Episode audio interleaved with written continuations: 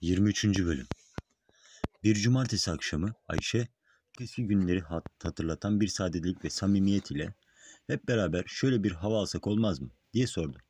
Selim de yine o eski günlerin tonu ile niçin olmasın diye karşılık verdi. Hava yüreklere iyimserlik aşılayan nadir havalardan biriydi. Yavaş yavaş yürümeye başladılar. Selim ve Ayşe susuyor, ara sıra konuşan yalnız Tosun oluyor ve çocuk merakıyla sorduklarına hep Ayşe cevap veriyordu. Havanın güzelliği herhalde insanlara da tesir etmiş olmalıydı ki bu akşam sokakta rastladığı kimseler pusata her zamanki kadar çirkin ve iğrenç gelmiyordu. Başkalarına bak bakmazdı ama yön tayini için ileriye bakarken ister istemez gözleri yakından olanlara değer yarım saniyelik bir bakış Selim'in sinirlerini oynatmaya fazlasıyla yeterdi. Çünkü gördüğü insanlar ya bir takım budalalardan ya da iki yüzlülerden ya da cakacı zavallılardan ibaret olurdu. Aşırı boyalı, geçkin kadınlar, güzelleşiyorum sanarak kendilerini çok çirkin ve gülünç hale sokan kuş beyinli kızlar, insanlık meziyetlerinin hepsinden sıyrılmış olan delikanlılar pusata tiksinti verdi. Bu akşam böyleleri yoktu. Kendi halinde iyi insanlara rastlanıyordu. Bir aralık gözleri karşıdan gelenlere doğru gelen iki kişiye takıldı. Biri kadın, biri genç kızdı ve bu ikincisi Selim'e gülümseyerek bakmıştı. Selim onlara bir daha bakmadığı için bu gülümseyişin manasını anlayamadı. Ancak Ayşe'nin Güntülü geliyor diyen sesiyle ayıldı ve durdu. Karşı karşıyaydılar. Güntülü yanındaki kadını annem diye tanıttıktan sonra Ayşe ile Selim'i ve Tosun'u da annesine takdim etti ve Selim'e dönerek ''Efendim size deminden beri gülümsüyorum da yüzüme bile bakmadınız. Beni tanımamazlıktan geldiniz.'' diye sitem etti. Selim kendi üslubu ile cevap verdi. Gülümseyen bir kız gözüme ilişti ama bu kadar sakin bir havada size rastlayacağımı ummadığım için bir yabancı sandım. Güntülü şaşırmıştı. Niçin efendim? Sakin hava ile benim münasebetim var. Sakin hava ile münasebetiniz var değil, yok. Anlamadım efendim.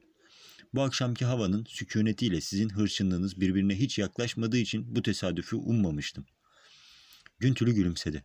Ayşe daha tatsız bir konuşma olmadığı için geniş bir nefes aldı.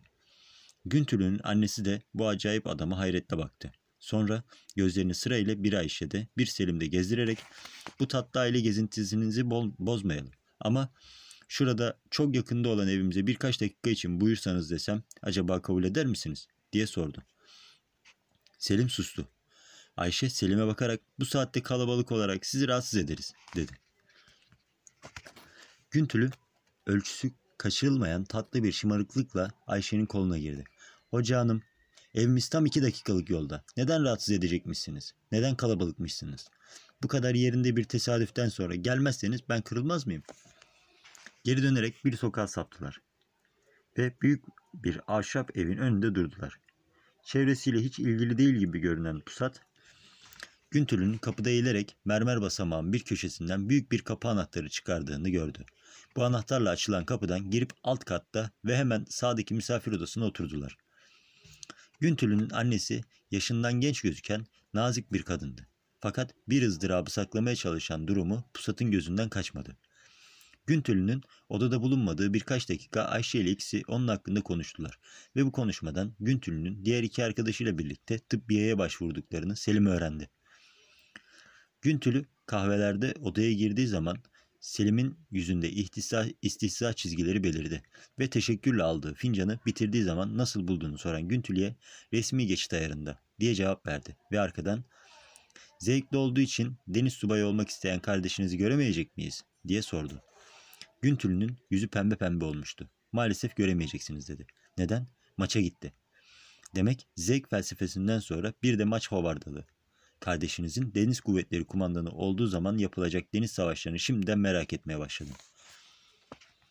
Güntül'ün annesi bir şey anlamadığı bu konuşmaları şaşkınlıkla dinlerken Ayşe bir tatsızlığı önlemek için söze karıştı. Efendim, Selim'le Güntül'ü bir türlü geçinemiyorlar. Selim kendi askeri fikirlerini benim doktor adayı kızıma kızımda görmeyince onu tenkit ediyor. Güntül de kendi düşüncelerin, düşüncelerinde derinince kıyamet kopuyor. Herhalde Güntül'ü bu tartışmaları size anlatmıştır. Kadın hayretle cevap verdi. Bilakis efendim, hiç bahsetmedi. Yalnız Selim Bey'le tanıştığını ve çok orijinal bulduğunu söyledi, o kadar. Orijinal kelimesi Ayşe üzerinde tuhaf bir tesis yap- tesir yaparken Selim acı acı gülümsedi. Efendim, Güntülü cid- cidden çok nazik. Orijinal kelimesini de herhalde deli veya garip manasında kullanmıştır. Güntül'de yırtıcılıktan eser yoktu. Bilemediniz işte. Bu kelimeyi hakiki manasıyla kullandım. Hakiki manası neymiş? Başkalarına benzemeyen, tesir altında kalmayan, hoş konuşan. Selim kızardı ve başını önüne eğdi. Sonra ömründe belki ilk defa Ayşe'nin bu konuşmayı yadırgayacağını düşünerek konuyu değiştirmek istedi. O anda birdenbire arkadaşı Şeref'in sözlerini hatırladı. Sen karar ve irade adamıydın.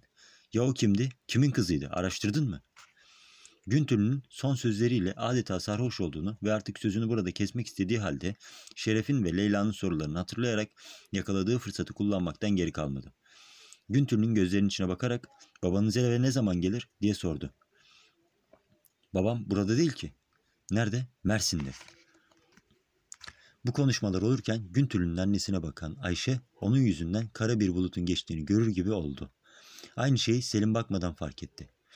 Ayşe odaya soğuk bir havanın in- inmesini önlemek kaygısı içinde gülerek Güntül'e baktı. Demek ders yılı başındaki kararından vazgeçmedin Güntül'ü. Genç kız öğretmeninin ne demek istediğini kavramamıştı. Kavram, kavramıştı. Tıbbiyeden bahsetmek istiyorsunuz değil mi hocam? Evet. Üçümüz de doktor olmak için başvurduk. Bakalım zaman ve hayat neler gösterecek. Pusat'ın alayları derhal, derhal başladı. Küçük yaşınızda zaman ve hayat gibi iri kelimeleri kullanmanız Tosun'un Sırp Sırp sındığından bahsetmesine benziyor. Güntülü o şahane utangaç gülümsemeyişiyle bakıyordu. Benim yaşım küçük denecek kadar az değil ki. Pusat da son zamanlarda bırakır gibi olduğu ikinci tavrını almıştı. Taş çatlasa 20 yaşın altındasınız. Ömürlerin uzadığı çağımızda 20 yaş te- tefelsülle elverişli değildir. Siz bunu değil de nazik ve ince bir genç kız olarak iyi bir doktor oluncaya kadar kaç zavallının canına kıyacağınızı hesapla, hesaplasanız daha doğru olmaz mı? Ayşe hem konudan hem de Selim'in vururken öven sözlerinden hoşlanmamıştı. Söze karıştı. Selim, yine kızıma sataşıyorsun. İyi bir doktor oluncaya kadar neden birkaç kişi öldürsün?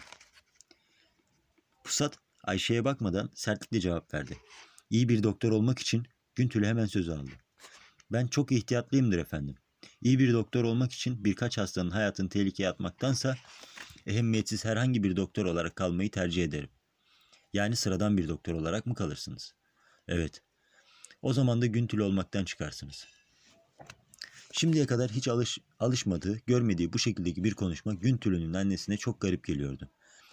Edası bakımından dostça bir tartışmaya benzemeyen bu sözlere nasıl bir mana yakıştıracağını kestirememiş, hatta bu çekişmenin altında mümpen bir takım çizgiler sezmişti.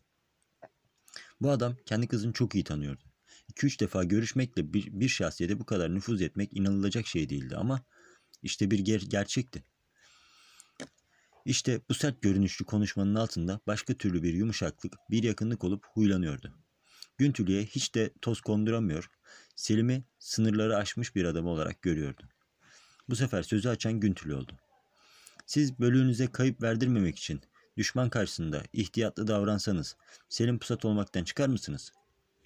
Bu sözler büyük bir sadelik içinde ve Çamlıkoru'daki meçhul kadın sesiyle söylenmişti. Pusat yaralanmış bir insan gibi acı duydu ve birçok ciddi bir yüzle fakat odadaki odadakilerden hiç kimseye bakmadan cevap verdi. Bölüğe kumanda edebileceğim zamanlarda elbette çıkardım. Çünkü bir bölük kumandanı bölüğündeki teker teker erleri değil, onların bütününü, aldığı emri ve bir an önce düşmanla teması düşünür. Fakat artık bir bölüğe kumanda edemeyeceğim için sorunuz yerinde olmadı ve bana cevap teşkil etmedi. Son cümlenin büyük bir kırgınlıkla söylendiği belliydi. Bunu en çok Ayşe anlamış ve Selim'in en duygulu yerinden yaralanmasını hiçbir zaman istemediği için bu eve geldiğine pişman bile olmuştu. Güntülü oralı gözükmüyordu. Resmi durumla hiç ilgili değil efendim. Tıbbi hata yapmadan herhangi bir sebeple diploması alınan bir adamın doktorluğu da alınamayacağı gibi sizin de askerliğiniz elinizden kimse alamaz. Sizin kadar asker bir askerin askerliği nasıl alınır? Bu sebeple size deminki sorumu sormuştum. Cevabınız da tahminim gibi çıktı. Ayşe bu cevaptan çok memnundu. Güntülü Selim'i okşamasını bilmişti. Fakat onun yüzünde hiçbir olumlu mana yoktu. Güntülü pusatın rütbesini almıyordu. Ama devlet almıştı. Ve yürürlükte olan söz devletin sözüydü. Selim ise büyük bir ızdırapla, büyük bir sarhoşluğun arkasında uzaklara, gerilere gidiyor. Hatta an oluyor, benliğini nerede bulunduğunu unutuyordu. Sizin kadar bir asker askerliğinizi elinizden kimse alamaz. Bunlar pusatı can evinden yaralayacak sözlerdi. Hem de kendisini mest eden bir sesle söyleniyordu. Öyle garip bir tesir altındaydı ki şimdi kendisini bir subay, bir yüzbaşı olarak hissediyor. Yıllardır gönlüne çökmüş ağır yükten kurtulduğunu duyuyor. Hatta ne garip şu anda yaşamayı tatlı buluyordu. Vakit gece yarısına yaklaşıyordu. Ayşe ile Tosun çoktan yatmışlardı. Selim eve nasıl döndüklerini hatırlamıyordu. Şimdi önünde açık bir albüm yoktu ama Güntülü'yü her baktığı yerde ta karşısında görüyordu. Genç kız bugünkü sözleriyle onun içinde yaşayan, küllendirilmiş askerlik duygusunu şahlandırmış, kudurtmuştu. Üniforma giymek, silah tutmak, bölüklere kumanda etmek istiyordu. Bu zaptolunamaz istekle coşarken gönüllü olarak askerlik edilebileceği yabancı bir ülke var mı diye hafızasını yokluyordu. Kaç zamandır kendisini böyle diri ve sağlam duymamıştı. Bütün bunlar genç kızın bir iki sözüyle mi olmuştu? Yoksa kendisi artık çoluk çocuğun tesirinde kalacak kadar iradesizleşmiş miydi? Fakat Güntülü'ye çocuk veya her, herhangi bir genç kız diye bakabilir miydi? 2000 yıl önce ona ok atamayacağı, atamadığı için canından olmamış mıydı? Bunu şüphesiz Güntül de biliyor, duyuyordu. Bilmese hep birlikte Çamlıkoru'ya gittikleri gün kendisini ok atılmayanlardan biri olduğunu söyler miydi? Selim birdenbire ürperdi. Güntülü'yü özlüyordu. Çünkü bugün o kendisine bakarak sizin kadar asker bir askerli, askerin askerliği nasıl alınır demiş. Yıllardır kanayan yarasından merhem sürmüştü. Fakat acaba yalnız bunun için mi özlüyordu? Bu özdeyişte başka bir sebep yok muydu? Elbette vardı. Selim şimdi beyninde, beyninde ve gönlündeki kasırga arasında onu seçmek üzereydi. Adını koymak için bu kasıp kavurucu, kök söktürücü kasırganın bir an yavaşlamasını bekliyor fakat yavaşlamasını da istemiyordu. Kasırga hoşuna gidiyor, kendisine yaşama arzusu veriyor, enerjisini arttırıyordu. Sarhoş gibiydi. Sarhoştu. Bu sarhoşluğun ebedi olmasını istiyordu. Gözleri bir aralık büyük albümün durduğu etajeredeydi. Gülümsedi. Artık albüme ihtiyacı yoktu. Albümdeki Güntül'ünün sadece resmiydi. Halbuki o şimdi Güntül'ünün kendisini görüyordu. Beyaz yakalı lise üniformasıyla ellerini arkasına kavuşturmuş olduğu halde gülümsüyordu. Fakat ne çabuk kılık değiştiriyordu. Şimdi atlet kıyafetindeydi. Pars gibi bakıyordu. Hatta birkaç adım atıp yaklaşmıştı bile. Ama o anda artık tam bir genç kız giyimli giyimi içinde ve mahzun bakışlıydı. Şeref'in fotoğrafını fotoğrafının yanında duruyordu. Birden bu hayal canlandı ve Şeref'i göstererek bu kim diye sordu. Selim yavaşça arkadaşım Şeref diye cevap verdi. Evet tanıyorum derdi. Dedi. Selim biraz şaşırarak nereden tanıyorsunuz diye gö sordu. Güntülü yeşil gözlerini pusatı dikmişti. 2000 yıl öncesinden tanıyorum dedi. Vahşileşerek devam etti. O beni hiç sevmez ama siz, siz beni seviyorsunuz. Çok seviyorsunuz. Tapıyorsunuz. Onun resmi yerine benim resmimi koymaz mısınız? Selim susuyordu. Yine allak bullak olmuştu. Kız öldürücü bir müziğe benzeyen sesiyle konuşuyordu. Benim için hayattan vazgeçtiniz. Şimdi arkadaşınızın resminden vazgeçin. Ben beni seven adamın masasında beni sevmeyenin resmini istemiyorum. Beni nasıl kırabilirsiniz? O resmi ben kendim oradan çıkartacağım. Görüyorum ki beni bu kadar sevdiğiniz halde en basit dileğimi yerine getiremiyorsunuz. Bunları söyleyerek bir adım daha attı. Elini masadaki resme uzatıyordu. Fakat hayal birdenbire kayboldu. Selim Pusat Güntülüğü özdeyişindeki asıl sebebi seçmişti. Gerçek o kadar aydınlıklar içindeydi ki onu tanımamaya imkan yoktu. Artık yarım yamalarak, yarım yamalak tevhillerle bu meseleye at koymaya sırası geçmiş, Selim kendisine ilk itiraftan çekindiği hakikati görmüştü. Büyük bir sarhoşluk içinde Güntülü'yü seviyorum. Hayat ve kainatımın en büyük gerçeği bu diye mırıldandı. Sonra kendi kendime kaçıncı itiraf, galiba iyice budala oldum diyerek acayip bir şekilde güldü. Birden büyük bir halsizlik duyarak yatak odasına yürüdü. Ayşe uyanmıştı. Selim Birisiyle mi konuşuyorsun? diye sordu. Selim bir iki saniye sustuktan sonra bir şiiri tekrarlıyorum diye cevap verdi.